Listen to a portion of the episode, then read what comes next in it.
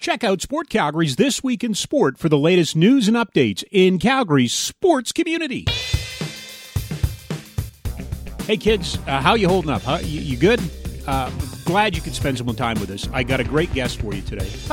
Repeat after me if you've heard this before. Full disclosure, he's a friend of mine. Really excited about this conversation. Welcome, welcome, welcome. I am your podcasting pal, your podcasting buddy. Um, I, I, just hang out here. We talk. We tell stories about Calgary sports, people in sports in Calgary, the people chronicling sports in Calgary. I love it. We've had uh, uh, almost 50 of these conversations, and, and each one of them has brought something special, and today's will not disappoint. Will not disappoint. He is the last, I'm afraid to say, and I'm, maybe he isn't the last. He's the last one right now, but hopefully there's more to come. But the last of the great uh, sports dinner time sportscasters. Uh, Glenn Campbell, everybody from CTV. He, he's coming. Um, he's going to be on this podcast. He is a great guy, uh, very passionate. Um, and and one of the things that was so special about talking to Glenn was the people that he's worked with and he and I both share a mutual appreciation and affection for uh, those who've come before us in our business here in Calgary, and we've we've had some great ones. So there's an Eddie Whalen story, there's a Russ Peak story, there's all kinds of that in there. Uh, plus, Glenn talks about uh, his journey, and and he's just. I can't say enough good things about Glenn Campbell. You're going to enjoy this if you're from Calgary, like Glenn, born, raised right here in Calgary. Uh, you're going to love this conversation. I did too. I, I did. I really did. We'll take uh, we're just we'll read a spot here and we'll get right into it. I don't want to waste any more time.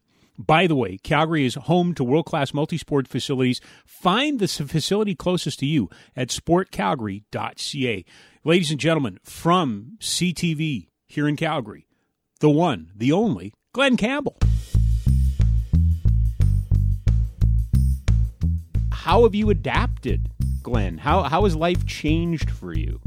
Well, you know, it was different because you, had to come up with a whole bunch of different story ideas. And I remember people some some people saying to me like, "How on earth are you going to cover like a sportsy kind of thing?" I started off doing quite a few Zoom interviews, to be quite honest with you. And then it was like, okay, it's safe as long as we keep our social distance to go out and shoot, uh, make sure microphones are wiped down. You know what? You've got all these kind of contacts it was time to do great amateur stories, which which we do anyway. Yeah. But I've just been able to find stories, and uh, you know, I think interesting stories on people. Um, you know, whether it's a kid who's a hurdler who went out into a field and we we had him hurdle over some things, and or, or a runner who you know at the University of Calgary who who uh, broke his back and came back and, and, and won a championship uh, at the university level this past year. So those were the kind of stories. I look back in my old, you know, on my phone if I had stories that people had contacted me about, and, and I just, you know, started making phone calls. And it's funny how, you know, you start doing that, and then all of a sudden you get some stories and generating stories, and it just kind of the ball rolls, right? Did the how did the technology play a role in that? And and I guess it's a long way for me to go saying that did we accept more use of amateur video and people's phone video and stuff. You know what I mean? Did you have to become more resourceful to build the stories? Uh, yeah, for sure. I think I think you had to do a little bit of that, but I, I, think more when we had the Zoom, when we were doing Zoom, or when we were doing FaceTime interviews or things like that. Um, now that I do, you know, I'm a VJ, so I go out and shoot my own things, yeah. which has changed for us as as you all know, probably about six months ago. So I shoot my own stuff, I edit my own stuff, and then I go up to the station and I get on air. Um, once we knew it was safe and we could, you know, we could do interviews six feet apart from people and make sure when we're shooting footage and whatnot, um, it was fine. You know, it was it was no it was no problem at all. So. Um, yeah, that's changed in our industry. I'll tell you that though. Oh, for, yeah, and you know we we'll spend a little time on that. But what's the what's the um, uh, the reaction been? Um, because to me, this is at least for par- portions of this, it's been a golden age of content creation. That things that maybe wouldn't have got attention before got attention because there was that. Were you getting a lot of eyeballs on what you're doing? Yeah, actually, I did. I had a lot of people say, you know what, I really appreciate what you're doing, focusing. Diane, John, Diane Jones Konihowski gave me an email saying, Glenn, I just want to say thank you for profiling these amateur athletes you and I know is, I mean, we're big proponents of this, Rob. 100%. We always have been, right? Yep. And and it's so important not just to focus on our, on the Flames, on the Stampeders, and things like that. It's really, really important. That, and there's such great stories. That's what I love about. I love amateur stories because they're so good, and I think people really do appreciate that and making the effort to go out there and, and still cover it's you know a, a sporty kind of story, right? And, and, they're good stories. They're really good stories. Some of the best stories that you do. Oh, e- easily. But what's always amazed me has been your ability to cross the different columns and the different paths. It's not like you're doing a whole bunch of hockey stories, soccer stories, or basketball stories. Like you mentioned before, like Olympic. There's so, and we're, I mean, we're in a content-rich environment, which is kind of a bad word, I suppose, but we really are in Calgary. I mean, there are some amazing stories here. Absolutely, and I, and I think that's why we're we're as lucky as we are. And, and you know what? For me, I mean, that makes it even better because I get to cover a whole bunch of different things. I don't have, you know what? To be quite honest with you, listen, I love covering the Flames. Yeah. I, I, really do. Yeah. They're a wonderful team to cover. I love covering the Stampeders, but give me a variety. Uh, you know, I, I don't have to go down and do the same thing and try to generate story. You know, some of the beat guys. I mean, mm-hmm. it's not easy when you're there every single day and you're trying to generate stories. Um, I get to go out and do other things, and I I like that. I really do. But why have we gotten away from it philosophically? I mean, we we'll, we can get into uh, like when I first met you, there were four or five. Well, if, if you include Hendo, there was five active television sports departments that were at everything. You're it. Like if it wasn't for you, I don't think we would have an active television sports department in Calgary right now. And we're only we're only talking about 15, 16 years here, Glenn. Is that sad?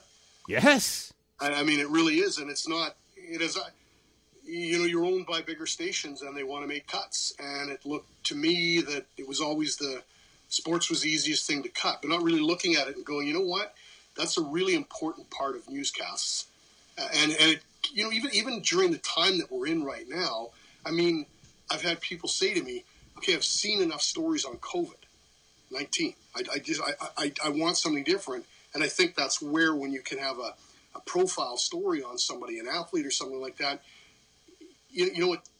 It helps. It, it helps if it's a nice, feel good story. It helps. So, and I, and I think those are so important. I think, listen, we're a major sports market. We've got, yeah. like you said, you know, we've got uh, Olympic athletes here.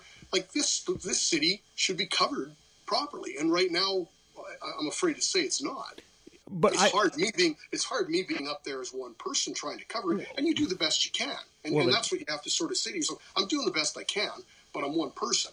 I used to have what three in the department. There used to be four. There was five before that. Yeah. Yeah, it's yeah, all yeah. changed, right? Yeah, it, it, it really has, and I would I would defend Calgary on one point that it's not a Calgary issue. This is across no. Canada. This is yes, the, absolutely, absolutely. Mm-hmm. Like when when listen, they laid off the sports departments across Canada. Yeah. CTV.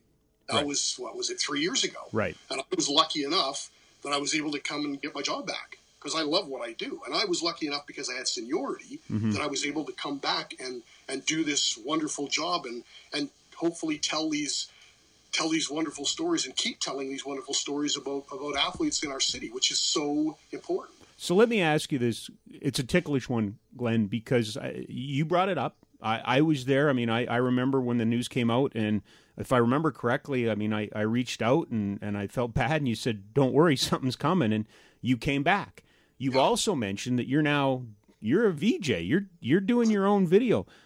There, there's lots of exit ramps here for Glenn Campbell. Like there's lots. You, it's not like you just started doing this a couple years ago, Glenn. Why yeah. keep why why keep persevering? Why keep doing it? Because I love it. Like I love what I do. I really do. Yeah. I, I mean, and and you know what? I mean, in, in every everything we do, we have to adapt. And if you're not willing to adapt, and you know, it was hard. Don't get me wrong. When we got you know told that we were going to be shooting video and editing video and posting stories on the web page, there was a lot more thrown on the plate. And at that time, it was overwhelming. And you're like, I, I don't know if I can do this. Yeah. But you adapt, you learn, you you, you use your experience, and uh, you know, I mean, I'll never be as good as somebody who's been shooting 20 years, but I try. I try my best. You know what I mean? Yeah. And I think that's all we can all, we can do. And and then you know some of the stories that you, you look back and you go, geez, I'm, I'm really proud that I did that. Yeah. And and to be quite honest with you, like during this time, during the COVID 19 pandemic time, you know, it's not such a bad thing for us to actually um, be a one man band. Right? Oh, absolutely, Do you know I mean? So, so. I don't have to rely on meeting a cap. I go and make my phone calls and get my contacts and say, "Hey, I've got this uh, great story on this." Um, there was one that I did last week, and it's Cody Curran. Yes, yes, yes, yeah. The Okay, thirty-year-old, yeah, oh, yeah, what a wonderful story, right? yeah. And says to me that he's hey, listen, he could be close to signing an NHL contract. Hey, here's a guy that was he came out of nowhere. He wins the defenseman of the year, the player of the year in the Swedish elite league. Yeah. And now NHL teams are looking at him. So I mean, what I'm saying is it's it's a lot easier for me that I call him and say, hey, can we make this for Monday?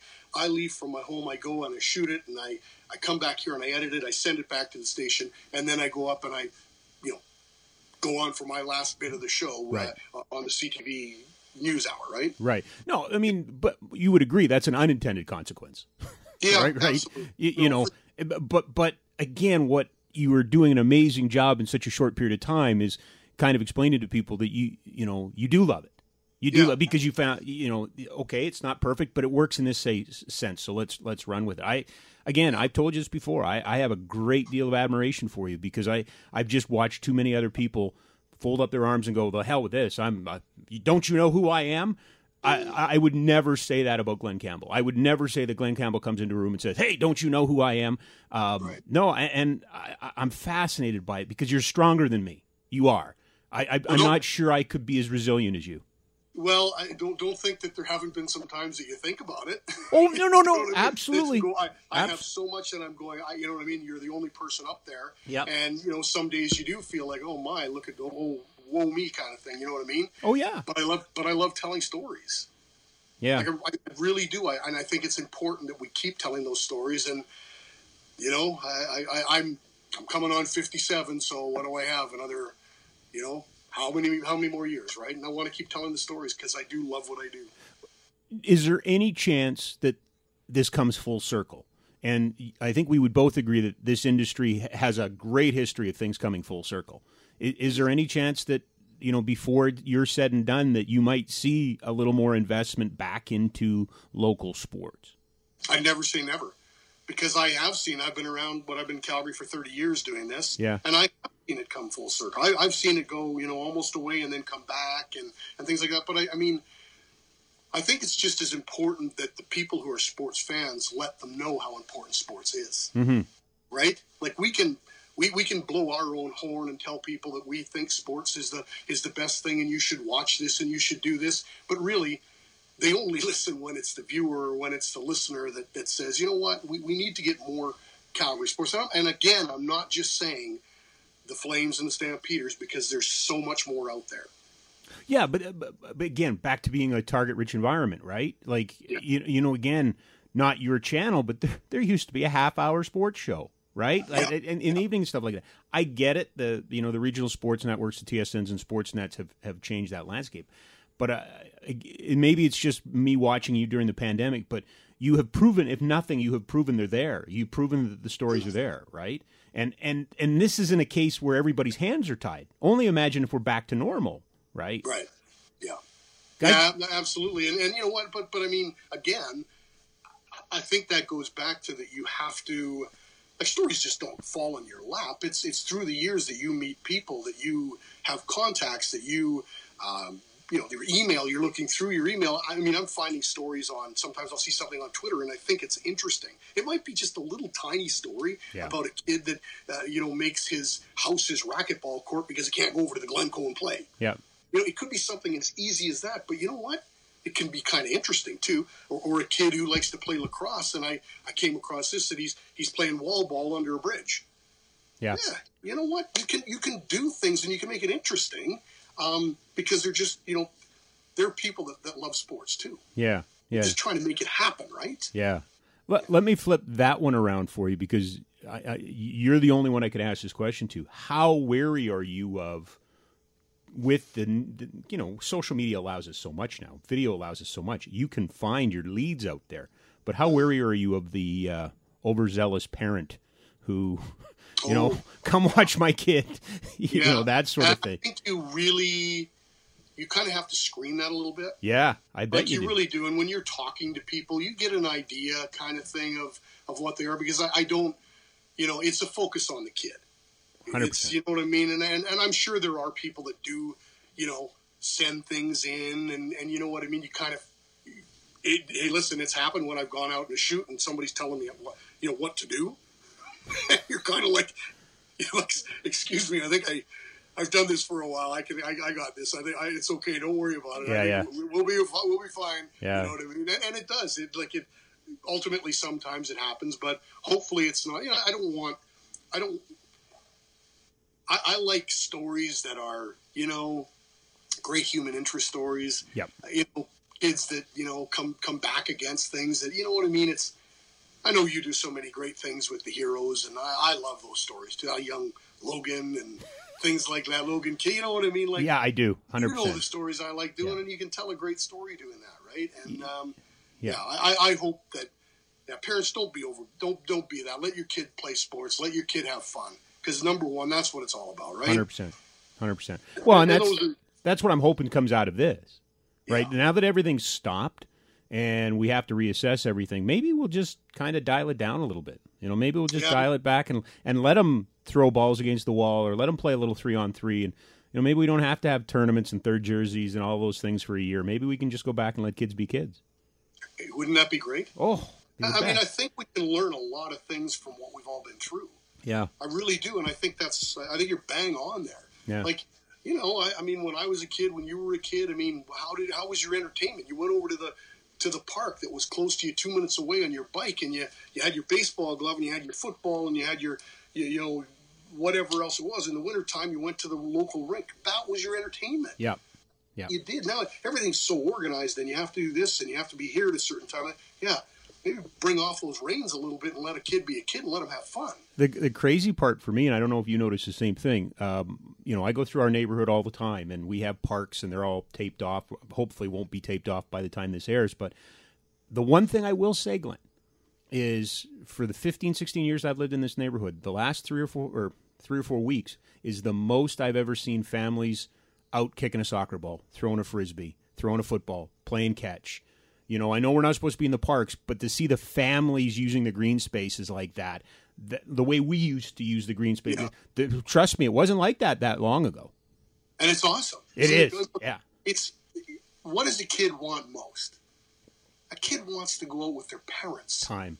Okay, and they want to kick around a soccer ball or play catch Yep. or whatever it is. Hundred percent. you know that's where you learn your stories that's where you get time spent with your family with your dad with your mom. Like it's so important to do those things. And and yeah i hope this is one thing that comes through all of this that you know what?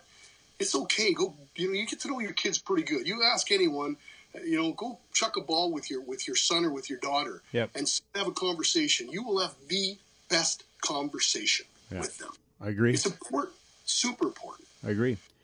What What are your peers telling you on the news side, Glenn? I mean, here we are talking about the sports world and the evolutions and the changes. Are I mean, it's a very myopic view because that's what we do. Are are kind of these same things happening over for news people? Um, you know, to be quite honest, because I, I, I don't even barely see the news people, because I, I, honest to God, because Yeah. I work, I work from home basically. Right. The time I go up to the station is five thirty. There's barely any, anyone up there, Okay. so so I really haven't had a chance to to have a big conversation with anyone in news. I mean, I, I think for, I, I mean, I, when I go in there, I see Brenna Rose, let's say, or something. Sure. Like that. I, I think it's been kind of a, it's a tough thing to do day after day. I would say that. Yeah. You know what I mean? You're doing this these these stories, and you're being it's death day after day, and it is. I'm sure it's not easy for them. I'm sure that's not easy at all. So let me rephrase the question then, because Yeah. wh- what's the newsroom like for you compared to four months ago? If you're just going up at five thirty, like it's like empty. it is, eh? Yeah, well, there's there's maybe when I get up there, there's maybe ten people around, and we're all um, social distanced. Yep. So we're we're not there. You know, we used to have pods where there'd be four people, Yep. sort of thing. There's one person in those pods. Uh, they've put up plexiglass um, to separate, kind of thing. I mean, they've, they've done a really good job up at our station. That they they took this thing very seriously, and my, my boss has done a wonderful job, um, just making sure that people are uh, respecting other people and social distancing and, and things like that. But it, it's weird when you go up there when you're used to a hustle and bustle and Yeah. of a newsroom, Yeah. and all of a sudden you walk in, it's like, hmm, there's there's nobody here. It's it's different. It it is you know as you're talking about it, it because it's it's always been a, a pop culture background, right? The newsroom has always been used in movies and televisions, and Yeah. and if you've never been in one, Yeah. there's a frenetic pace to it. There's a there's an energy that comes with it, and um, the only thing I can equate it to would be coming in on those morning shows real, real, real early before everybody gets there, and, and there's just two or three people, right? Yeah, and you know why? I mean, hey, we got in. We didn't get into it for for the, the money. No, God, no, no, no, no. We, we, but we did get into it for the adrenaline. Oh yeah, Um, I think every 100%. one of us kind of likes that a little bit. That you have a time limit that you need to be. You know what I mean? You need to be on the air at a certain time or whatever it is. Yeah. And and I think that's why we do it, and that's why so many people who are in it love what they do, Yeah. and they stick around for as long as they do. Or maybe they're just crazy like me, and you just keep going. Again, I, I'm not sure that that's a big club. I mean, it's an exclusive club, but I'm not sure it's a big club, right? Um, how how will how will life change whenever whatever happens? Like we're all looking. We're now in a phase two. We'll go into phase three. Um, are you now going to work mostly from home, or were you working mostly from home before, or do you think that ever changes? Yeah, I, I've been probably worked from home more now since we were kind of when the when it was declared a pandemic. Okay. Kind of like everyone that can work from home will work from home. Yeah. And I think it's one of those things that you say, well, I can do it from home, so why wouldn't you continue to do it from home? If, if we don't have to have a whole bunch of people in there, um, I, don't- I don't know that we, you know, I don't know that you need to. Oh, I'm done with this. I, I want to go back to work in the worst way. I'm. I think you miss. I, my belief is you m- never underestimate the subtle art of conversation. Never underestimate just in passing somebody saying something or I just. I'm itching to get back just so that I don't have to send emails and and Yeah. do all of that. Like, you know, I, I I think, so I think I have been a little bit fortunate in that that um, because I do stuff from my home, but I always had that thing where I could go up to the station. yes, yeah, yeah. Well, I always yeah. had the. It wasn't just you know I work out of the basement here, and it's like oh I know there, there there's that troll in the basement coming up for his coffee kind of thing. My wife and I joke about it, you know. Yeah. Um, Oh, yeah. But I do have that. I do have that escape. That at you know at, at five fifteen I get in my vehicle and I drive up to CTV and I'm you know and I know there's not very many people there, but it's okay. I still I have that that human contact with with more than just you know the family kind of thing. And I and, and you do need it. Like, don't get me wrong. I think I think everyone does need it, Rob. And I I understand what you're saying that yeah. you know, it, it- yeah, you can go through emails and all those things, but and and the other thing too is that when I go out and shoot stories, I get to be in contact with people. Yeah, that's true. Six feet away, mind you, Yeah. but I'm still in contact and I can still have conversations. So it's a, I've kind of it, it's been okay for me, kind of thing. But I understand people who are like, oh my god, I, I I talked to Jimmy Wells from Postmedia. He's actually a guest on the podcast, and one of the I was just because he was working too, and I'm not. Like I'm I'm at home. I went north on Macleod for the first time in three months here this week. Like th- there's things that got built while I was down here that I just I didn't know. You know what, what was it? What was it like when you got in your vehicle? that was crazy. It was crazy. right? It was I crazy. know, like, right? I mean, it's these are these are things that we took for granted all Yeah. the time, and you know, just being able to get in your vehicle and drive is kind of like, wow, you know what I mean? Eight o'clock on Crowchild, turning onto Bow Trail in the morning, and I should have been lined up or whatever, and it's like Yeah. Sunday morning traffic. Yeah, It's sur- it's surreal driving It through is. Uh, it's it's it is. It sure is. And you, you noticed that, eh? Like because Oh, you would have been right in the teeth of it. Oh yeah, I mean, when you go to shoots now and whatever it is, it's like you're on the road, and it's like, no, there's like there's this isn't Calgary. You know what I mean? I can actually, if I need to, if I leave the house at four thirty and I have to go and do a live at five o'clock, I'm not really panicked as I would be if there was you know Absolutely. normal traffic at that time. Hundred percent, hundred percent. Um, you're born in Cal- you're a born and raised Calgarian, are you not? I am born and raised Lakeview boy, as a matter of fact, and I live in Lakeview now, and my mom lives two and a half blocks away from me. And I- and I think you're like one of three in all of the media in Calgary that can say Yeah. that, right? Yep. That's that's There's- there's not very many, and, and you know what? I, I when I when I got back, I got back here when I was 27. okay. Oh, you Yeah. did leave. Yeah, I went to I, I went and did five years in Saskatchewan.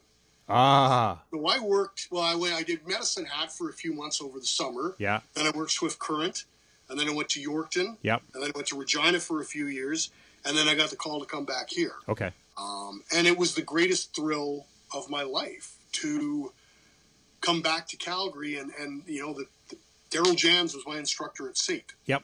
And all of a sudden, I was there was Darrel Janz, and I'd be on the anchor desk with Darrel sometimes, and you know Russ Peak, who I grew up watching, and Ken Newans, who I grew up watching, and all of a sudden you're you're there and you're in the same department as they are. Right.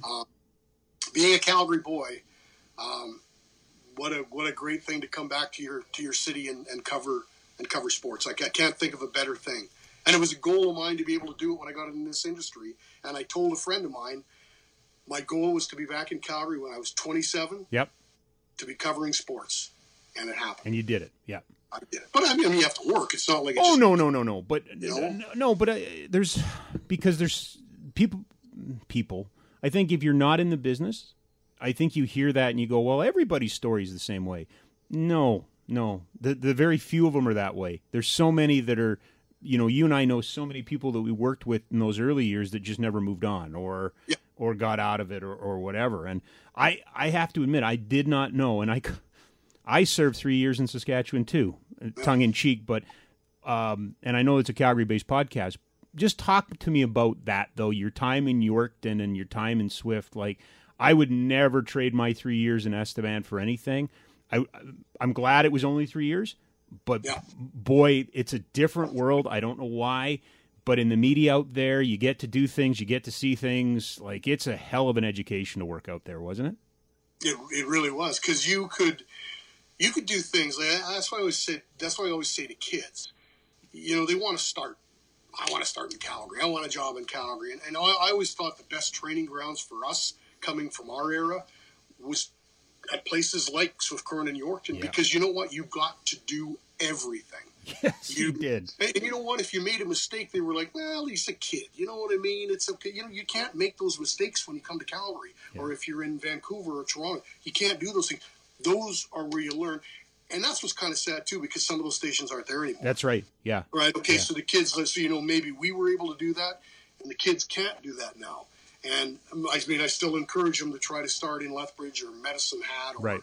or, or whatever it is. You know what I mean? But my time in in Saskatchewan, I remember I got there, and, and when you first get there, you're like in the basement suite, and the the light swinging back and forth, and you're thinking, "Oh my god!" And then I came to the realization, it's like you're not here forever. No. You're, you're, you're here to move on. Yeah. So you have to make the best of what you do. And I'm sure you probably recognize this too. As soon as you join a sports league or a sports team in Saskatchewan, you're in. Yeah.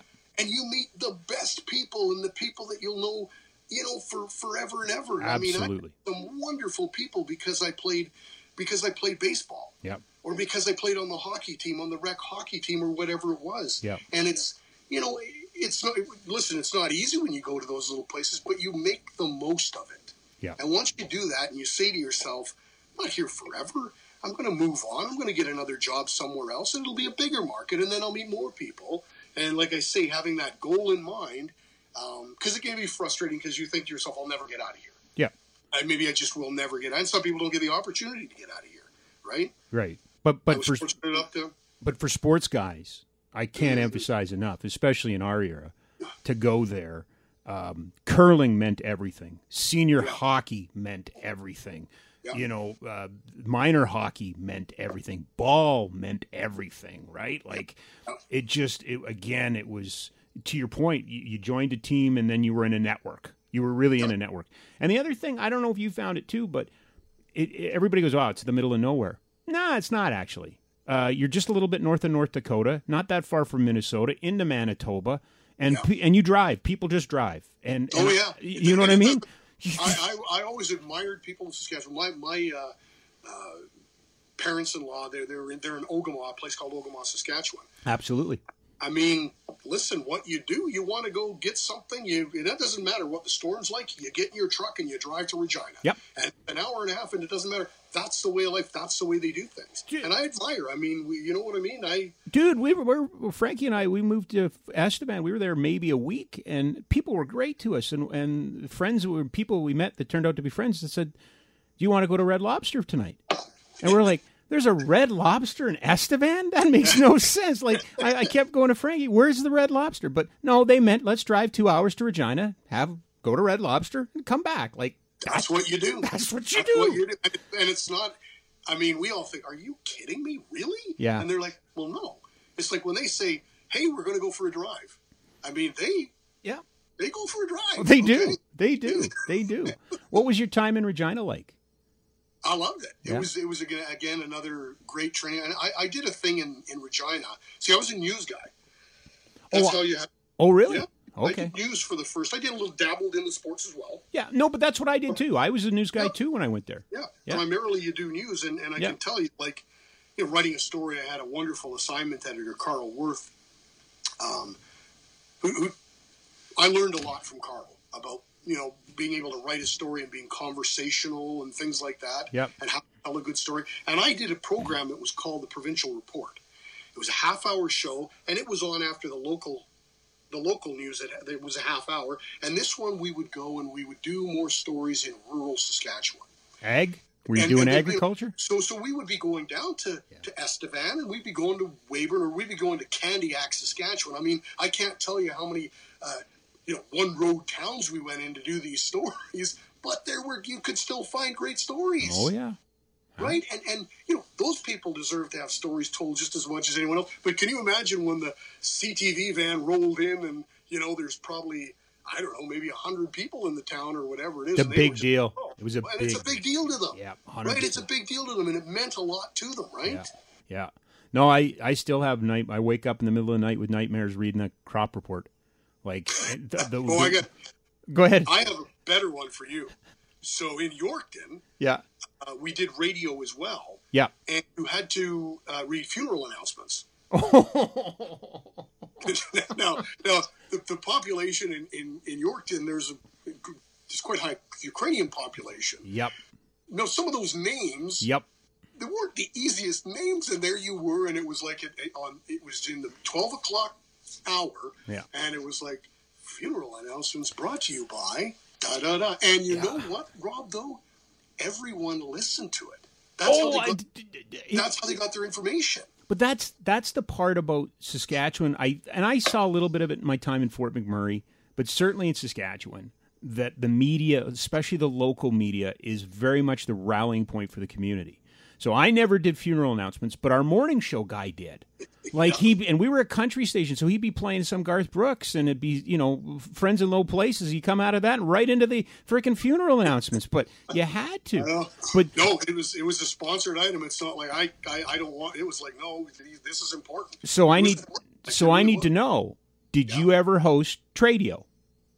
No, Oh, you didn't have to do that?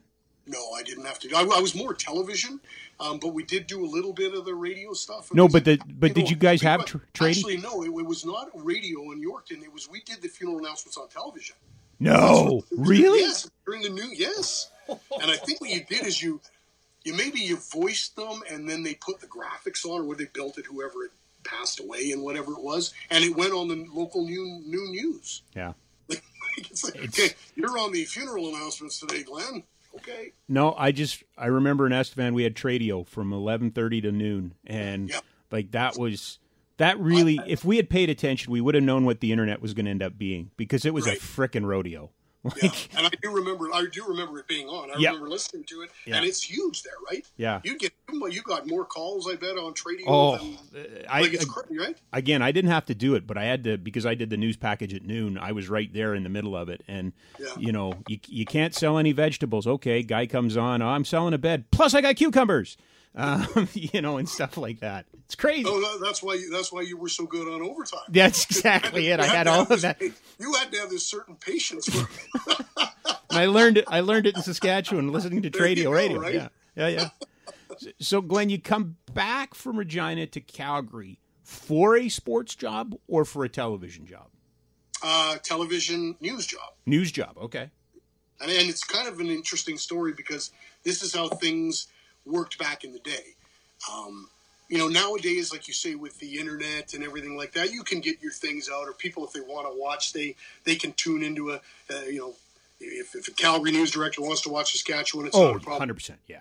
Back in the day, my news director, the news director in Calgary, Dale O'Hara, used to do a road trip. So he would drive. Oh yeah, yeah. No, he would drive into all these towns, and he would sit there and he would watch the shows.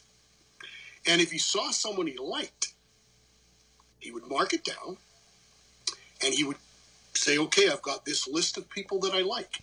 And if a job came up, out of the blue, I got a call. I was at my girlfriend's house, who is now my wife Yep. Yep. at her apartment and I get a call and, and it's like, oh, there's somebody on the phone from you for you from Calgary. And I'm like, oh, okay. And I'm like, hello. And it's, Hi, uh, Glenn, it's Dale O'Hara from CFCN at the time it was. And I'm like, oh, uh, uh, how did you get my number? And he goes, well, I am a news, Glenn. I went, yeah, okay. Anyway, he said, I've got a job opening. Would you like it? You were scouted. I was scouted. No way. Yeah. Isn't that cool? Yeah, it's so cool. I've never Isn't heard. that cool? Yeah, I didn't. I didn't apply. I didn't ever. Didn't ever send an application in or anything like that. I thought I was going to do. You know, put my time. I put my time in three years in Regina. Yeah. But yeah, that's how. That's how I got hired, and I got hired to come here and do news. And I did news for eight months, and I did. Um, I always said to him, "Listen, if you need me to do a late night sports, if you're Yep. whatever I out or do do whatever you, you needed, kind of thing." um, or the noon or whatever it was. I did that in Regina as well. Did some sports as well. Um, and, and then when one of the sports guys left, I went to the I went to the news director Dale again, and I said, "Listen, I've always wanted. This is my dream job. Yeah. Yeah. Want to do sports." And so they put me on and, and you know on camera um, to see how I would do. Ken Newans took a look at it and went, "Yep, we're bringing you over to the sports department." And there it goes. Oh, okay. So f- two things, and, and we'll move on because I do want to talk about the guys you worked with because that's really impressive.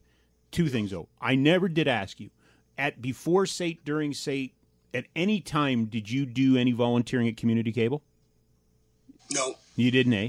no. So no. your was your first actual paid job really your first actual time on Yeah. air then? Yeah. So I did. Lethbridge was my practicum. Yeah. Went from there. My first job, like I said. Did you get on air in Lethbridge? Yep. Okay. They, so they- they're they're pretty good when you do practicums there. Okay. And I don't remember I did the botanical garden story because I think they give all the practicum students, uh, you know, something like that. so, so there you go, right? So Yeah. That story. Yeah, well, that's fine. It was good. It was fun. And then I got a job in Medicine Hat, and I did both television and radio. And I, I remember working in Medicine Hat. The the, the, the, the television was downtown, and radio was in Redcliff, which Oh, is just yeah, outside of yeah, Medicine Hat. yeah. So it was I was doing the late show or whatever it was, and and I'd have to do the television first, and then I have to race out to Redcliff, and I have to do the the radio, and it was just like, wow, this is crazy, right? Yeah. But it's but it was an experience, and you got to do the different things, right? You were in the big time, right? Well, I mean, exactly. You thought it was you, know, You thought it was huge. Absolutely. wonderful, right? Yeah. The- Wonderful experience, and then it was and then it was on to Saskatchewan um, from there. Okay. So, did you ever have the odd, awkward on camera Saskatchewan moment where cow walks through the shot or guest wanders off or anything like that? Uh, best story I have on that was in Yorkton, and it was my first time on the six o'clock show. And I'm anchoring, I'm the news anchor and whatever. And the music comes up, and you're like, oh, the first time I'm doing this, and oh my God. And they go like that, and I start talking, and it's like, there's, there's, there's nothing, there's no sound. There's no sound. And I'm like, well, what is going on? They fade to black, and they go, hit that pedal, hit that pedal. So there was a pedal to control your mic, and it was sitting on this, the news desk. And so I, I hit it hard. When you hit it too hard, it tapped twice. So I came back, and again, I had no audio.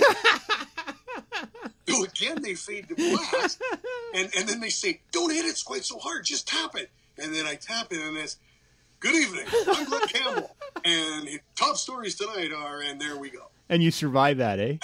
I survived. I got through the show, and it was like, you know, I look back on it like, wow, how I, you know, how did I get through it? But I did. Yeah. Um, makes you makes you stronger and things like. I don't. I don't think I ever had. I don't think I ever had that cow go through the shot or anything. I know. there- I don't not. That was the one story that I do for sure remember though. because my not this is your podcast, but I'll you can appreciate that. Oh, my absolutely. first day at CJ twelve eighty in Estevan, they sent me to the courts to cover. If you remember, back in the late nineties, the guys were running the uh, wheat across the border and selling it in North Dakota as opposed to the Canadian Wheat Board. So this was a big controversy, and um, so they said, "Oh, he's the guy that got arrested at North Portal is running the wheat. He's in court today, so go down and cover him." So um, there was Saskatchewan, uh, Regina TV stations, and all these reporters. And I all I remember is they made me check my recorder. He pleaded not guilty, and they took him out the back. I went downstairs and um, got my recorder, and I went out the front door the guys from Regina, the reporters, all went to the back door thinking he was going to slip out the back. Dude walked right out the front door. I was the only guy that got him. Like, Awesome, right? yeah, it was, oh yeah. But that that was the best part about it. Your first day on air, it's on, off, on. You survived it. Oh. You're good. You're fine, right? Like Yeah. that was. Oh, those were the best, man. Those were the best. Um, and you know, like those stories, we'll we'll always have. Like you know what I mean? When you look back and everything, and those are some of the fondest things because you were like, oh my, I was young, and you know, and again, you made it through. You made it. if I was king of the world, and and this is a bad time to be bringing this up, I'd set up some sort of government billion dollar fund that would keep TV and radio alive in small towns and kind of mandate it that half the staff have to be within a year or two years of starting because it's a great way of cutting your teeth and it's it is. and you can make a mistake I, that's how great journalists came out. absolutely right? absolutely Because you've got to do everything. I, I remember Swift Current, and that was the joke in Swift Current that, you know, as you were reading the news, you had to go run into the control room and switch the camera and run back. And I was, now, of course, it's just, a, we're just joking about it, but it was almost, like I'm telling you, it was all, like, you talk about not very many people up there. Like, there were probably three people up there when we were doing the late show. yeah And the whole, the entire, now, and, and if you were, I don't know if you ever saw Swift Current, but it was a house on the top of a hill, of a hill. yep That's what it was. Yeah. That's where they did their television out of, and Yeah. you know, it was, uh, yeah, No, it was you, you did everything. I covered school boards. I covered, and I, I, I know, and I, I'm not, you know, again, it sounded like the old man on the lawn, but everything I did with the Flames was rooted in the fact that I had to cover a school board meeting in Estevan, or I had to cover the police board in Estevan, or the, I, I, one of the stories I had to cover was the formation of the Saskatchewan Party. I've never seen a political party start, but I had to Right. cover it, right? And Yeah. that, that, were there for it. right and that just kind of you know educates you as you go Yeah. through the process right it's part of the it's you- part of the journey No, you wouldn't be who you are. You wouldn't Yeah. been able to do the things that you did. No. if you didn't go through those things. That's that's the way I feel for sure. so one last one on your story because i, I have to go back. So you're scouted which i think is the most between you do you know jermaine's uh, jermaine franklin's story? No, so he sent he was sending videotapes out and he, he got a call one day uh, from tsn yeah we need a guy from calgary. Turns out uh, whoever it was making the decision in Toronto, his kids were playing in their toy box, and this guy had thrown Jermaine's videotape in the toy box, and the kids No were way. playing with it, and they gave it to him. That's how he got the job, which I think is a fantastic story. that's great. The That's scouting story is better though. So, was this work, or did he do this on his own? These these trips. Um, I believe Dale would just take a week. It was part of his job. Okay, Like so it was he expensed it in the whole nine yards. Yeah, not okay. I didn't never I didn't never ask him, but I'm sure that's like it was kind of like, hey, I'm going out on a scouting mission. I need to uh, I need to have a, a pool of reporters so when a job comes open, I can say, hey, how you doing? Yeah, Phone him up, and he had all the information, and then there you go, right? I I just that's one of the best stories I've ever had told on here. By the way, I think that's fantastic. By the way, and the, oh, the thing, Rob, that that'll never happen again. no, no, Like that, that no, like what, what happened to me will never, No. ever no. happen again. No. And, and I feel quite fortunate. And, and again, it's one of those things, and I, I, I go back to you know what I tell kids or what I tell whenever where you're talking to them, and you know, don't ever be scared of going through a door. No, Like if you don't go through the door, you don't know what's on the other side. no. But you, you know, you're something like, oh, my, oh, whatever. It was always my goal to get back to Calgary, so there was never fear or anything like that. But you know, I mean, just always go through the door because. But clearly, you. But clearly, you weren't uh, awake at night, not sleeping, waiting for Calgary to come. Right? No. You were just No, doing was- your thing, and I was Calgary doing came. my thing, and I was quite. You know, be quite honest with you, I was happy. I was doing that that show, the Provincial Report. It was, you know, I, I enjoyed it. I really did. Now, at some point, I was going to say, Sure. "Hey, it's time." Right. You know, I've done this time in here, and that's what I've always said. So, at some point, it was going to happen anyway, and uh, it just so happened that I got lucky, and again, somebody. But it wasn't. But it wasn't Edmonton, or wasn't Winnipeg, or wasn't. You know what I mean? It was. Yeah, it was where you wanted to go. Where I'm from. Oh, It was fan- coming back home. Fantastic. Uh, Sport Calgary is the voice of over 275 sports organizations in the Calgary area. Share your voice and become a Sport Calgary member for free at sportcalgary.ca slash members. What I really want to spend some time with you on is um, I love this city and I love the history of the sportscaster and the sports writer in this city. Like, I think we have some of the great all-time local names and I don't mean that to be demeaning but I just we have legendary local broadcasters.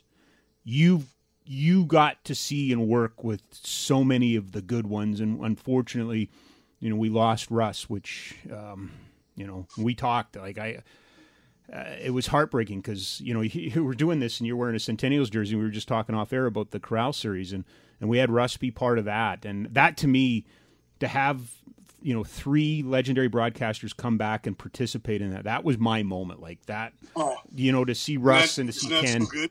right? Yeah. But you and you know what, Rob? yeah, the thing the, the thing that I, I know for a fact is that meant so much to him too. oh that's cool. Uh, you know what I mean? Like that's to, to him for, for, for people to recognize that you know what this guy he, look Russ Russ is a legend. Yep. Uh, will there's no there's no question about it. And I know for him for Ken, you know, doing that and being recognized and. I think that meant the world to him, and I think for Russ too. I, you know, even when he retired from CTV, um, I'd still see him down at the.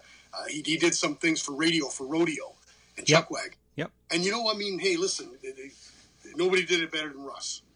I mean, Russ did it for so many years, and nobody did it better. And, and again, I think that meant so much to him too. But but you brought him back because he was so good. Yes.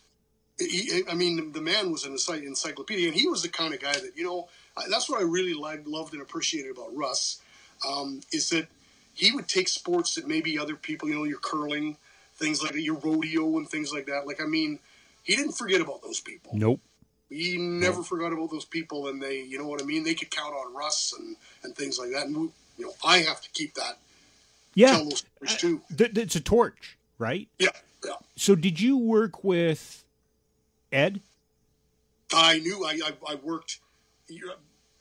I didn't work with him because he, he was at the other station. But you mean for sure? During the, no, sorry, sorry, you worked in the era. Sorry, what I meant is you worked in the yes, era, right? yes. What a what a nice man. Yes. I mean, that's what I always found about Ed Whalen is that, like you, when you went down to the dome, like he didn't look at himself as, oh, look at me, I'm Ed Whalen or anything like that. Like he would talk to anyone or anyone who wanted to listen, or you wanted to go up and talk to him. Ed would sit and talk. It made you feel comfortable, even as a kid. And again, boy, I remember watching Ed Stampede wrestling and doing Flames games and things like that. He was a wonderful man. He was such a nice, nice person. Right. He really was. Right. Did you get any of in that same vein? Did you were you around Eric Bishop at all? Not very much. Okay, Maybe Eric would have been down a little bit, but not very much. not much. Yeah. Because there, I mean, there's a good you know period of time there where it was one after another after another, right? Yeah. And and Yeah. to your point, you know, you guys are, you know, you're at CFCN. He's at, at two and seven, or I guess at Global now, but I'll always remember it as two and seven. But I mean, it was it was again so thick with talent in the city, right? Oh, you think about back then and now. Well, listen, back in those days, there were five people in the sports department at CTV and CFCN. Yep. Five people, and two and seven or global or what you want to call it. Like they had five people as well, and like they did that half hour show, right? Yeah. And and the talent that came out of there, like you think about it, you know. Mike Toth was uh, one Yep. of the guys there. I mean, Grant, I've always had Grant Oh. Pollock, you know tremendous respect for for Grant and the things that he did and the stories that he told and um, you know like there we've had a lot of really really talented sportscasters come through the city have and, and and many have gone on to bigger and better things Sure. and, and and we were fortunate enough that a lot of them stayed here because they loved Calgary so much. Yeah, and and uh, tell me about Kenny Newans too, because I think Kenny might be one of the the true gentlemen. And it's funny, I got an Estevan connection to Kenny. Kenny came through with the uh, NHL All Stars, and he was the an announcer. He was the PA announcer, and I first met. Uh, Ken, when I was in Estevan, and he asked me what I did, and I told him I was on radio, and we had a great chat. Like, no, no ego, no nothing. Just and, and to this day, just one of the best human beings you'll ever meet. Yeah, and he was Ken was the guy that drilled into us that local sports is just as important as major sports. Yeah. And we had to do like I mean this he, he made us very very aware that those people mean just as much to the community as the Flames do or the Stampeders. And I think that's where I got uh, some of that from from Ken is that the importance that you go out and you do those local stories. There's, they really are, Rob. They're super important. Yep. We we have to keep telling those stories. We really do.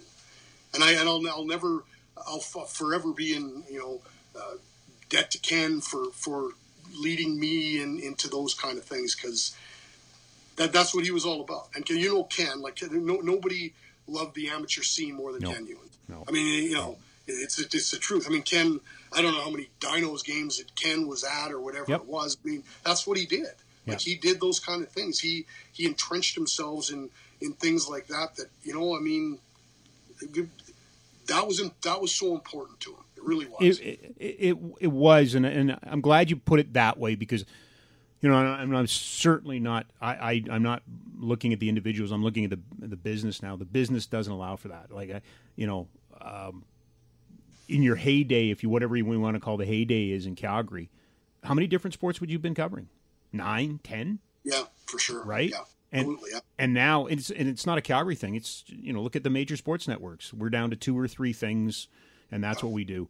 You know, I think of the um, you know I think of the George Johnsons and and some of the other newspaper writers that would go to big fights or football or whatever. It was just they could do everything. They were sent around the world. Right. I mean, they Right. were, and even in even television, it wasn't just even the paper. It was like I remember uh, them sending a whole crew over when um, I I wasn't here. I was still in Saskatchewan, but they sent a whole crew when Calgary got the Olympics. When the Olympics was announced, Yeah. there, there was a whole. I think there was like, geez, I don't know, six or seven of them or something like that. And they were there when when the announcement was made, talking to Frank King and Yep. all these things, and having them right there when it's like, yes, Calgary got it, yay! You know Yeah. what I mean? Yeah. And, and I think Darrel told me the story that he was there and Ken was there. There was a couple of cameras. There was producers. There was, you know, what I mean, it's like It's if they did amazing. it now, they, if they did it now, they'd probably send me and say, "Well, just figure it out, right?" No, they'd probably use a stringer. Let's be Yeah, honest, right? well, yeah, I suppose. You know, they'd use it. The, the one thing is though, I, I and and one thing that I've been able to, um, I have been able to cover the Flames playoff runs. Yes. They have Yes. sent me to, to do these things and Grey Cups, and Yes. I've been very fortunate to be able to to do those things. and right? and I think and I think it's huge. Like I I can't under under not underestimate, but you you can't underscore how important it is. I think to ha- still have local stations at those events. Yes, they're covered, and yes, we can see it, and yes, there's writers and stuff. But you still you you provide the flavor of the moment. You provide that. I know Glenn because I see Glenn every day, and now Glenn's in San Jose. So Yeah, I and it's and it's like, yeah, we we care. You know what I mean? Yeah, yeah, We know yeah. you care, and we're going to send our guy. And yes, you're you're in the middle of a parking lot doing your live hit or whatever it is. Right. And yeah, you, I mean, I just remember back to 04 and how how things grew as as each round went, and and I mean, it was such an amazing time. One of the highlights of my career covering that. Really? From, from Yeah? head to toe. From head to toe, one of the bar none. yeah. Um, no, it was amazing. It was just amazing how the city rallied behind it and how much fun it was, and Where it was electric. where were you in '88 then? I was still in in uh, Saskatchewan. You still in I Saskatchewan? wasn't here. I wasn't. no, I wasn't here for the Olympics. I was in. Okay. I was in Regina. Okay, because that's what. It, and then what about '89? Um, I wasn't here for that either. I so '89. I think I had a six pack of beer for Game Six against Montreal. Um, I, I was sitting in the living room of a place that we rented, and I remember the game was done. And being a boy from Calgary, I was very excited that the Flames won, and I jumped up so high in the air that I hit the ceiling. And I came back down and I cut my knuckles. well, you have a, mem- was, you have know, a memory. I mean, it's again, it's like that. That was. I wish I oh. had been here for them to win because I haven't seen them Yeah. win a Stanley Cup. I but but I you know for them to win that cup was amazing as well, right? Yeah. You, I think it was you, you either commented or you tweeted it out, but I saw something that I, I had no idea. Tell me about doing Cannons games. Oh, yeah, that was back in the yeah. So CTV, CFCN. I keep Yeah. Yeah. CFCN, okay, because that's what it was back then. And we would do Saturday afternoon games, and Gordano, who was the producer, um, came up to Russ Peake and I and said, "Hey guys, this is what I'm thinking. Um, why don't you two do the broadcast of Cannons games Saturday afternoon?" I think we did. I don't know. Maybe we did three of them or something like that. There wasn't a lot. It wasn't a big schedule Yeah. or anything like that. But it was more like Russ and I being broadcasters and talking, and you know what I mean. And Yep. Maybe I'd give a stat, and maybe I'd say some stuff, and then Russ would come in and he'd give some stats, and th- again, that was a really cool experience. I was a young, I was a young guy, and being able, you know, given that opportunity to be able to do that was was pretty amazing for me.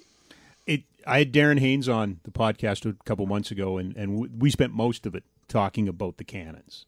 You know, Like- was down there all the time, right? Oh, he grew up there, Ainsley right? loved that, right? He Yeah, did. He loved.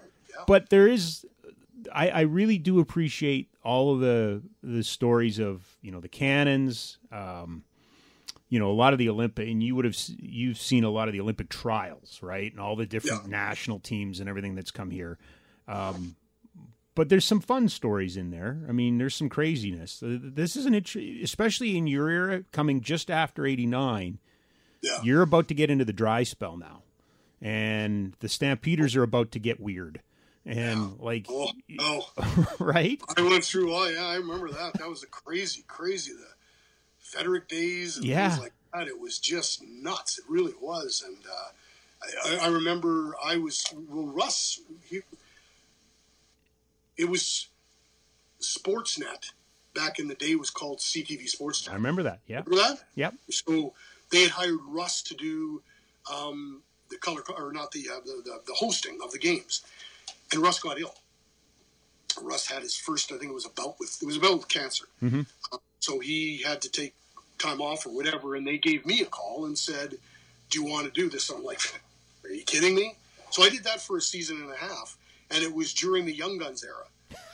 And and and I remember like I, I remember being in New Jersey and Philadelphia and things like that. And I think they came back and won a game. The season I did it, I think they went through. It was something like six goaltenders. oh yeah Like it, it was Tyrone Garner played a game for them. J.S. Giguère was. oh there. i i remember that It was, um, it was that crazy time where they went through so many goaltenders and who was the russian goalie Uh, it was Trefilov. trefilov andre Andre trefilov Trefilov was another one. It was just, it was crazy. Every goalie got hurt. yeah Like I, every goalie got I hurt. remember I that. think they finally, at the end of that year, I believe that Freddie Brathwaite was the guy that yeah came in. from the national then- team right Yeah, and he kind of stabilized things, but Yeah. they were desperate. They had no, you know, every one of them went down with these weird injuries. And that was, like I say, th- th- those poor kids. And you think about that team, there were some guys on that team that went on to have pretty good careers. sure they did Right? Yeah. Like Cory Stillman. Cory Stillman was a really good hockey player, but so much pressure was put on those Yeah. kids, right? Yeah. They, they were they were playing like they're playing first line minutes against these Hall of Famers, and it was just they weren't ready yet. They weren't quite ready. If, if they had had a few veterans, you know, on that team and just brought those kids in, I, I always wa- I always wondered what it would have been like. J.S. Giguère was a goalie on that team. Yep. They never gave him the time. no Like they never gave him the time, and then he goes on and he has this. He wins a Stanley Cup. Conn you know what I Smythe, right Yeah, you know. it's funny And- but that was that was pretty cool covering those things too. you might have done the game, and it's funny you bring that era up. And I, the reason I ask about Trefilov is when I was in Estevan, we carried Flames radio games, and I'll Right. never forget New Year's Eve against Philadelphia, and the Flames were up three nothing after two periods of play, and Peter and Doug Barkley were on the radio, and I didn't know either one of them, but I was just listening to them, and for some reason Doug Barkley's like, I don't know, I don't know, And it's like, dude, you're up three nothing. Why so glum? They lose four three. Like Trefilov just got lit up, right? No, no lead was ever safe No. that game, right? No. no, no, no. No, no, no. I don't. I don't think I did that. Well, what I do remember is for for two years for sure, I did the New Year's games, and it was against Montreal. Yeah, yeah, And I remember doing those games. Oh, for sure, because that was- yeah. and, and how jacked up everyone was on New Year's 100%. Eve for those games, and and I would uh, work the game, and then I get home fairly late, and then have my celebration with my family here, and you know what I mean, have a drink, and Yeah. okay, that's it, time to go to bed. yeah. No, I, dude, I feel for you. Remember, I was covering the, I was calling the games when they traded again, so we, Oh, yeah. you know, it's just, ugh. And even the, There, st- there were there were some. I'll tell you, there were some times, weren't there? oh, I mean, there were some times that you just went, "Oh my!" Right?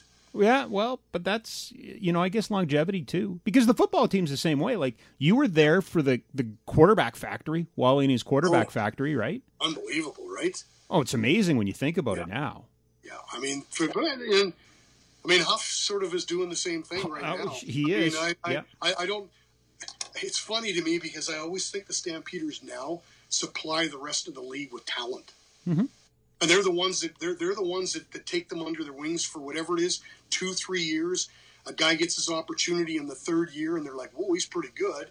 And you can only pay so many guys, so he's a free agent, and he ends up in Saskatchewan, or he ends up in Toronto, or he ends up in Hamilton. Was the think yeah? think about if they had been able to keep that, you know, some of those teams together Oof. for a while. I mean, you talk dynasty, and You were probably there.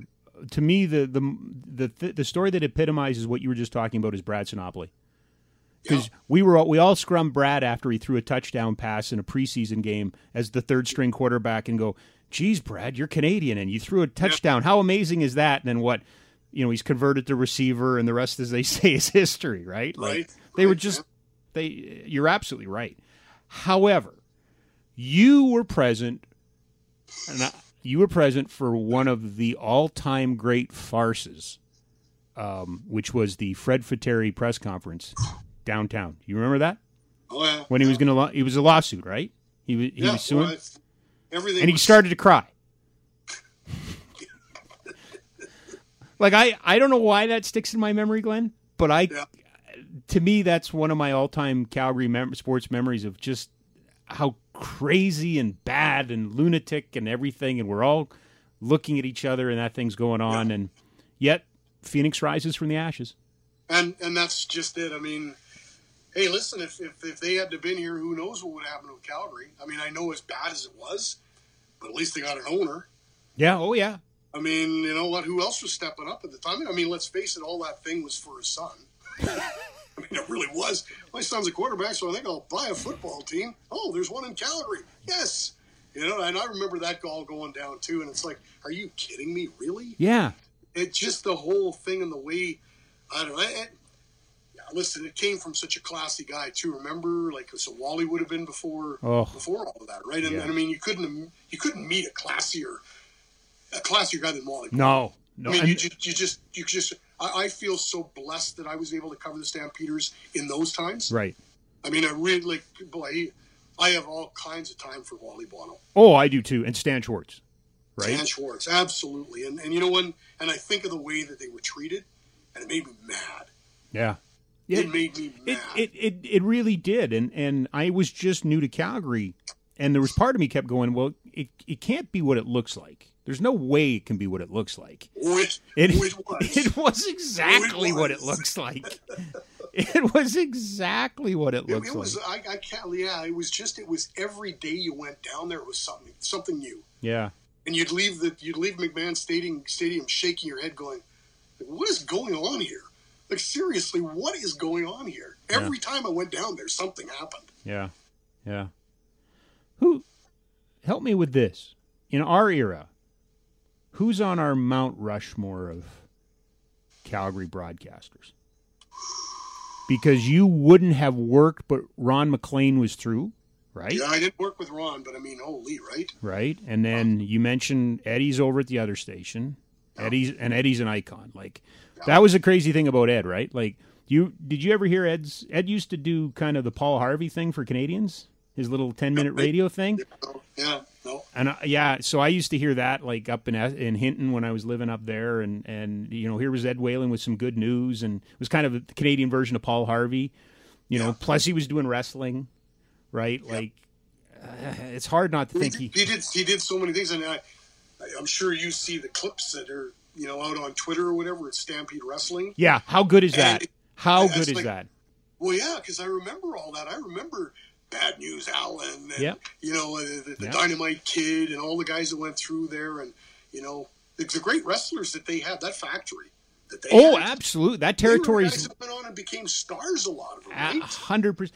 You know, it's funny you say that because I've gone down those rabbit holes, and um, bear with me on this one, but um, a mutual friend of ours, Brent Gibbs from uh, uh, the Flames and the Fanatic, we were we were kind of watching one of these uh, wrestling shows from Madison Square Gardens in 1984. And it was all the old wrestlers and the rest holds and 24 minutes, and they never got off the mat. And then in the middle of it, they stuck the British Bulldogs and the Hart Foundation. Four guys that had cut their teeth in Calgary and it's a circus. Like you, it's like nothing anybody's ever seen. Like it revolutionized the world. Like, Yeah. and everybody's the crowd's going nuts. It's crazy, and you're kind of going, "That's awesome." Those guys are from Calgary. Like that's where they started. That Right. and then That's Bret where you could get, yeah. and then Bret that's Hart, you could- right? Oh yeah, Bret and Owen, right, and Owen Hart as well, and Yep. Jimmy Neidhart, and like you said, like we, we got to we got to see some really really good talent in Calgary, and then you, you cheered them on, even though we know it's not, you know what I Yeah, mean? It's no, no, it's but- entertainment, okay, but that's okay. There were Calgary guys, and and you you know what I mean? Hey, it's uh, Dude, awesome to cheer them on from afar. too. I'm here to tell you, like, you know, Bret Hart hasn't been, a, you know, an active wrestler for two decades, a little over two decades. He puts his name on something, man. It still means something around the world. Like, Yeah, I know that because sure. Oh, I know that because I work for a oh. team with his name on it, right? Like, Yeah, no, absolutely, and absolutely. or yeah. where else in Cal- where else in, in the world is a major sports team named after a you know kind of a local modern Yeah. celebrity like that, right? Yeah, a local. Yeah, he's a local hero. He's a a local legend, yeah, Yeah, he is. He's a legend. And, you know, you get back to say that Mount Rushmore. yeah. And I will say this to you. To me, the legends, and I don't care that they went off, but the legends to me were and are Ken Newans, Yep, Russ Peake, yep, Ed Whalen. yep. And yeah, that's where I would go with where I'd put those because I have so much respect for all of them. Let's let's let's agree f- for a placeholder. We'll put Pollock up there just because it'll make Yeah, him uncomfortable. I, you know what? Yes, you're right. I'd put Grant Pollock up there as well Yeah. because I have nothing, nothing but respect for Grant too. Um, Grant and I were together during the 04 uh, playoff run, yep, and we, I'm telling you, we were rival stations, but we had the best time. Oh. that's what I've always, that's what I've always appreciated, Rob, about Calgary media is that, you know, we're, we're, yes, we're competition, but, but it's not this cutthroat thing nope, it's you know what like I, I I have some of my best you know Georgie Johnson and Yep. some of these but you know like when you go down to the rink I think there's Calgary's very respective Right. uh, respectful sorry very respectful for for who's who's doing the job we don't like people coming in and being bullies or anything like that I think everyone's respectful of everyone and I I've always appreciated that about Calgary media and Grant Pollock is one of like I said Yep. we, we went through that 04 run and, and every round we would look at each other after Martin Gelinas scored the overtime goal and went, "Are you kidding? Are you kidding?" Yeah. And it's I guess we're off to the next city. Are you kidding? And it was it Yeah. became a joke, and we sat beside each other for all those games. And yeah, It- and I'll, I'll cherish those memories so much. I, I love how you put about the media in, in the city because uh, Boomer was on and, and and Boomer and I share a similar thing that we worked in that Edmonton market, and I would just describe it as yeah I'll hold your microphone. Because up there you don't hold somebody else's microphone. If they're not No. there they lost it. That's not their fault. But there not a single one of us in that scrum. I'll hold your mic you'll hold my mic whatever. We'll all help each other. We're all there Yeah. we're all there with a common goal. And I am Yeah. I'm glad you brought it up because I I really feel that way too. Yeah, and I think Calgary that I have seen, you know, new new people coming in, like, don't make it hard for new people coming in. no You know, make them feel like they're welcome, like Ed Whalen did back in the day to me. Yep. And I think I always took that lesson and went, you know what? If I saw geez, Rob Kerr comes in and you can tell that there's a kid that's coming in, or Pat Steinberg, or 100. whoever you want to say who comes in, or Will Nolt now, or anything like that. Yeah. And they're they're kids who come in and you can tell they're nervous. Don't make them feel bad. Make them feel comfortable that they can go down to the rink and, and, and give them confidence to be able to do the job. And I think that's That's the legacy. we have yes we have to help the next generation we can't be these these people that are like oh you know what i mean let them tell good stories too that's how it, that's how it goes on Yeah. Yeah, yeah. that's how we make it go on and i you know if i've always tried to do that i've always tried to make people feel welcome whether it be in mcmahon or whether it be at, at the saddle dome or or just out in the field Yeah. you, you know you, But but you, you you you say you tried. You've you've achieved that. You have. I can tell you you've done that. And that's uh, and, and that and that that Yeah. to me means more than anything because it's important to me right. it's super important to me that I that I do that. That I'm, you know, I just that's that's one thing that I always thought. But but that know? goes all the way. But that but Glennie, that goes all the way back to uh, where we started this conversation: the amateur sports stories, the kids, Yeah. the, th those stories. That's in your DNA. Again, not trying to give you a big head, but there's plenty of guys that would have said, "What? I'm shooting myself. Screw you. I'm going to go sell cars, or I'm going to go work in the oil and gas." And I want to apologize because Heath Brown's selling cars, and and not on he's doing- purpose. he's doing Yeah, a he's good doing- job too. Yeah, he's doing awesome. He's, He's, doing, awesome. But you know what I mean. You know what I mean. No, no, I know. And, and You know, know. what? Circumstances with Heath. Hey, there's a very good broadcaster. 100 circumstances moved him out, and it's and I felt I felt horrible for Heath because there's a guy who did it. Lisa Bow. Think of. Heath Brown, Lisa Bowes, Glenn Campbell, the experience that the department had at that time. Yeah. Holy, right? Right. And, And- and, and Tammy two was no slouch when you needed her. I mean, we, Yeah. well, we had some great broadcasters, and uh, we, we had Catherine Dolan in there. That's right. We had we had Derek Bidwell doing things for us as well. I mean, we had some people who were like part time, but we could bring them in. Like There was bench strength. There was bench oh, strength. Oh, oh, my, it was unbelievable. Right? And- and that- if I'm, if I'm not there now, Yeah. there's just not. If I'm on holidays, there's not a sports segment. Yeah, and that's and, and that's that's what I'm saying. Like that's the crime in all of this.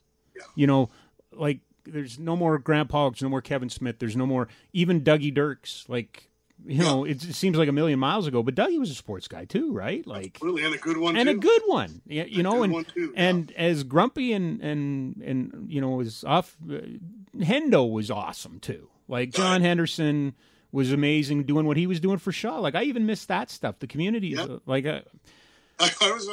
I just remember. I just remember Hendo, and he, he was great because I got along with John really, really well. Yeah, yeah. I understood John, whatever, but John was always. It was back in the day when that's what his station wanted.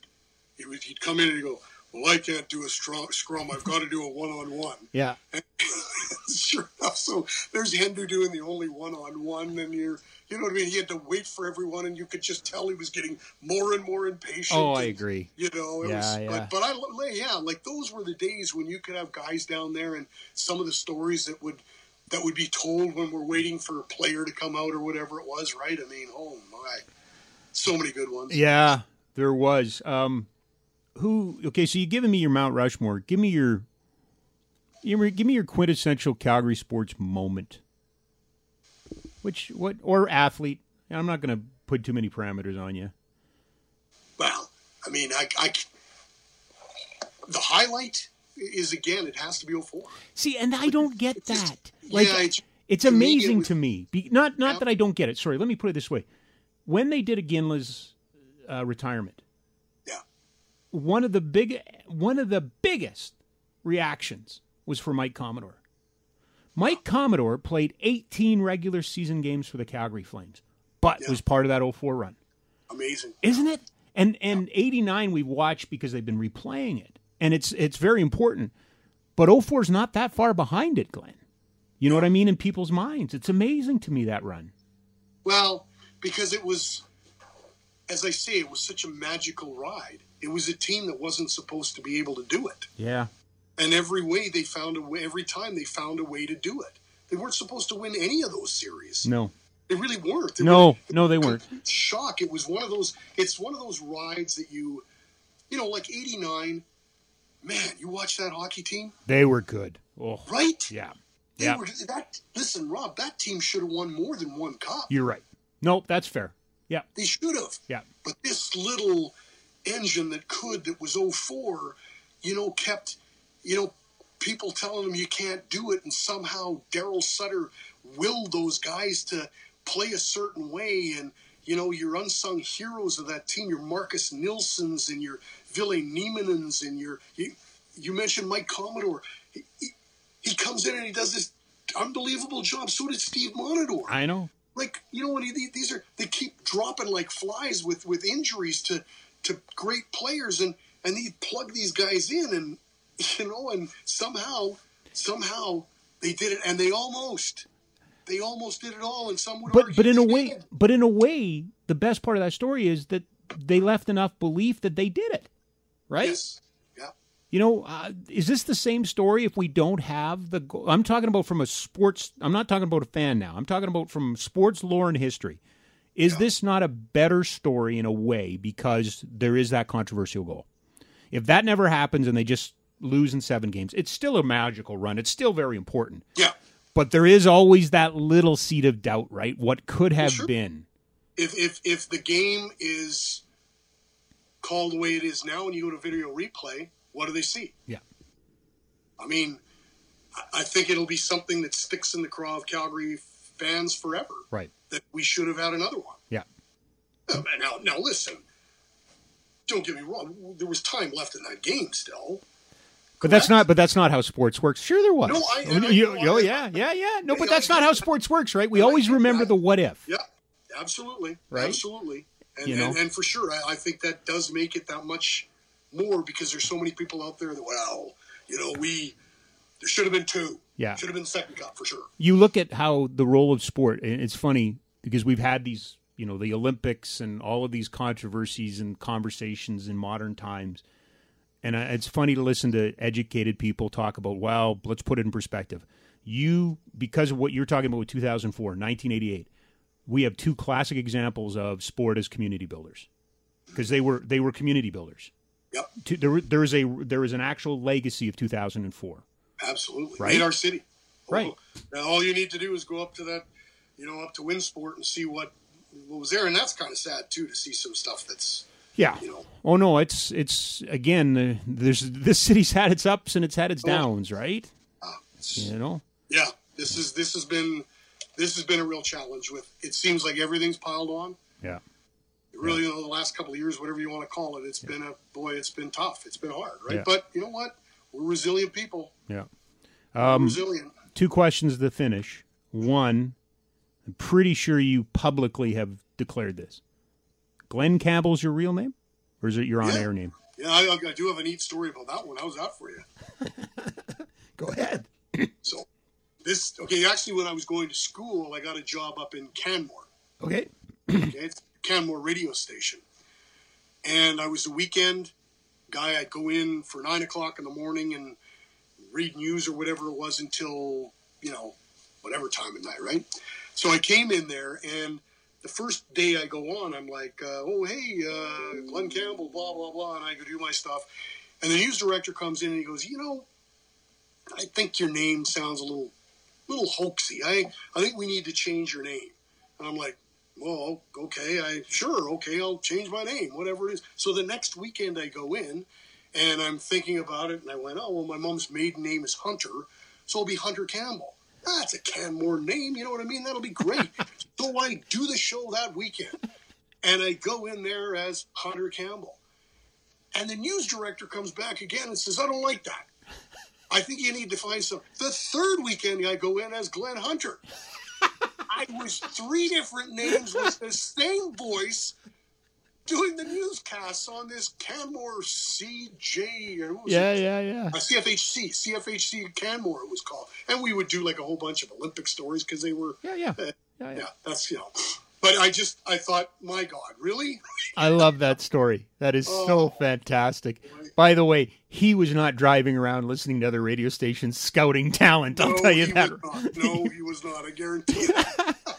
my last one for you, my friend, is the same question I ask everybody here, and I'm not putting any parameters on it, but you're the best guy to ask because when we come out of this, we want to give people something to look forward to.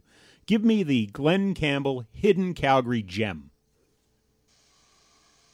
When we come out of all of this? Yeah, so again, I don't want to put parameters on it, but that's part of this podcast is, you know, we're all sharing stories and boy, I heard Glenn talk people, about this.